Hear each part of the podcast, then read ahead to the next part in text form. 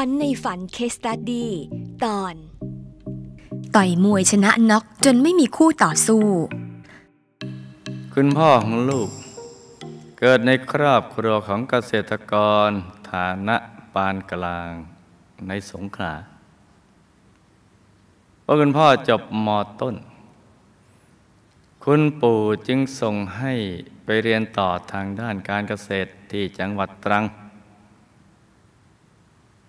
อาศัยอยู่ในหอพักกับเพื่อน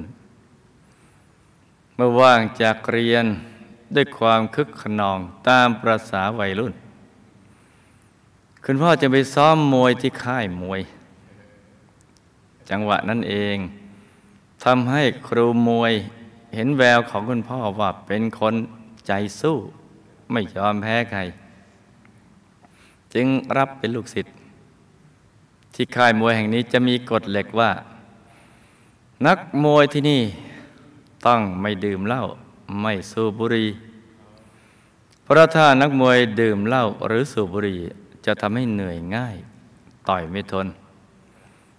ถ้าใครฝ่าฝืน แอบไปดื่มเหล้าสูบบุหรี่แล้วแล้วก็ถ้าจับได้ก็จะไม่อนุญาตให้เข้ามาในค่าย โดยเด็ดขาด ด้วยเหตุนี้ทำให้คุณพ่อ ไม่คิดที่จะลองไปดื่มเหล้าสูบบุหรี่จนกระทั่งถึงปัจจุบันนี้ ในการชกมวยไม่ได้ใช้เพียงแค่กำลังเขาต่อสู้ แต่ต้องใช้สมองและเทคนิคอีกด้วย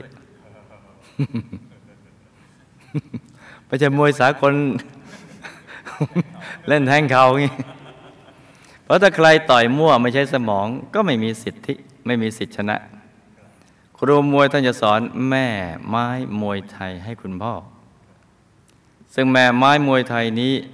เป็นวิธีการใช้หลบหลีกและทำร้ายคู่ต่อสู้ ต้องรู้ว่าควรจะหลบอย่างไร และใช้ไม้ไหนแก้ อันนี้ไม้คือแม่ไม้นะ ไม่ใช่ไม้หน้าสาม โดยครูมวยท่านจะสอนแม่ไม้ทีละไม้ เมื่อมีความชำนาญในไม้หนึ่งแล้ว ท่านก็จะสอนในไม้สองต่อไป จะสอนเป็นขั้นๆไม่มีการข้ามขั้นตอน ส่วนใหญ่เมื่อเรียนถึงไม้ที่ห้าก็สามารถขึ้นชกได้ แต่เนื่องจากคุณพ่อเป็นคนมุ่งมั่นรักเรียนจึงสามารถเรียนได้ถึงไม้ที่สิบสองในทุกงานเทศกาลประจำปี เช่นปีใหม่ลอยกระทง คุณพ่อและเพื่อนๆในกลุ่ม ก็จะตะเวนกันออกชกมวยสมัครเล่น และเพื่อความมันยิ่งขึ้น ก็ต้องมีการพนันเข้ามาเกี่ยวข้อง ทุกๆครั้งที่ลงสนามชก คุณพ่อไม่เคยชนะคะแนนเลยเราจะชนะน็อกในยกสองตลอด ไม่มีนักมวยคนไหนมาล้มได้ คุณพ่อเป็นนักมวยที่เน้นชั้นเชิงเตะหนักต่อยหนัก จึงไม่ได้ถูกใจแฟนมวยเมื่อวงการมวยในจังหวัดไม่สามารถหาคู่ชกมาเปรียบคุณพ่อได้ ทางวงการยังต้องไปหาสุดยอดนักมวยจากจังหวัดยะลา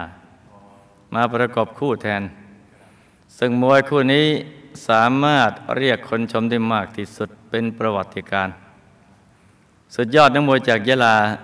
มั่นใจว่า จะต้องมาล้มพ่อผมให้ได้ จึงกล้าเดินทางจากยะลาเพื่อมาชกกับคุณพ่อ ผลปรากฏว่า คุณพ่อสามารถชนะน็อกเหมือนทุกๆ ครั้งที่ผ่านมา ต่อมาเมื่อจบการศึกษา คุณพ่อจึงขึ้นมากรทมเพื่อเรียนต่อ ไม่นานคุณพ่อก็สืบรู้แหล่งซ้อมมวย และแกไปซ้อมที่ค่ายมวยใต้สะพานพระโขนง แต่ภายหลังถูกญาติที่ไปพักด้วยจับได้ จึงสั่งห้ามว่า มาอยู่ที่นี่เพื่อให้มาเรียนต่อ ถ้ายังหนีไปต่อยมวยอีก ก็จะส่งกลับบ้าน ตั้งแต่วันนั้นเป็นต้นมา คุณพ่อจึงได้แขวนนวม และออกจากวงการมวยสมัครเล่นโดยเด็ดขาด ถึงแม้ว่าจะหันหลังจากวงการหมัดหมัดมวยมวยแล้ว แต่คุณพ่อก็ก็สู่วง อีกวงการหนึ่งคือตีไก่ แล้วก็ชนวัวแทน โดยเริ่มจากไปเล่นเฉยๆจนกระทั่ง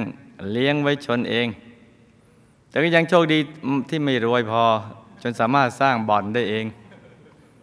นอกจากนี้ที่บางผมก็ยังเลี้ยงนกเขาชวาอีกด้วยครับ แต่หลังจากที่คุณพ่อได้เข้าวัดพระธรรมกาย คุณพ่อก็ได้เลิกเล่นวัวชนไก่ชนได้เด็ดขาด และเมื่อคุณพ่อได้ดูดาวทำแล้ว จึงได้มากระซิบให้ฟังว่า เมื่อก่อนนะเข้าใจว่า การชนไก่ ชนวัว ชนมวย เลี้ยงนกเขาชวานะเป็นกีฬา และก็เป็นวัฒนธรรมท้องถิ่น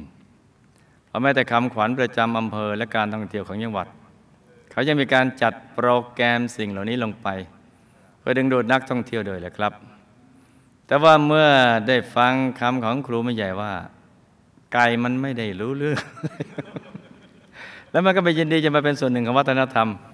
นักมวยไม่ได้โกรธแค้นอะไรกัน แต่ก็ต้องมาต่อยกันอย่างเอาเป็นเอาตาย คนที่ล้มก็โดนด่า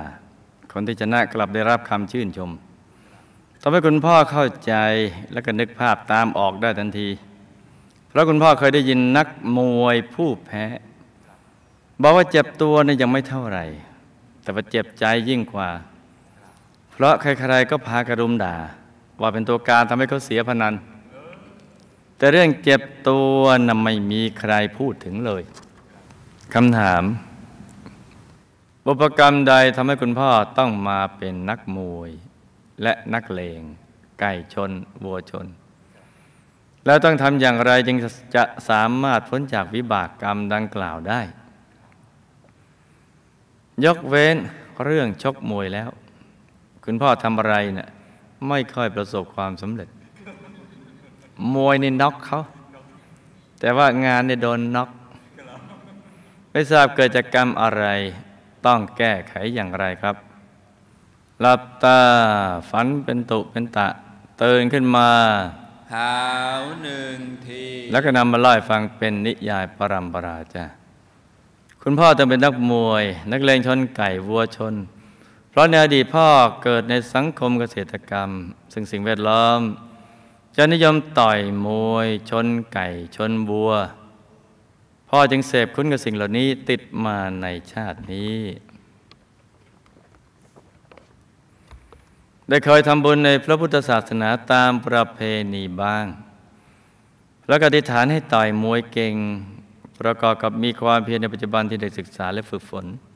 จึงทำให้ต่อยมวยชนะจนไม่มีคู่ต่อสู้ ท่านมีทานบารมีน้อย ท่านจึงมาได้แค่นี้ คือไม่ประสบความสำเร็จในกิจการใด ๆ นอกจากต่อยมวย อีกทั้งทำทานแล้วไม่ได้อธิษฐานให้รวย แต่อยากต่อยมวยเก่งอย่างเดียวเท่านั้น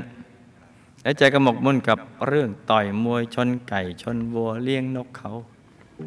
ท่านต้องทำบุญให้เยอะ แล้วอธิษฐานให้เป็นแล้วต้องทำบุญอุทิศให้สัตว์ที่เราไปเบียดเบียนเขาบ่อยๆ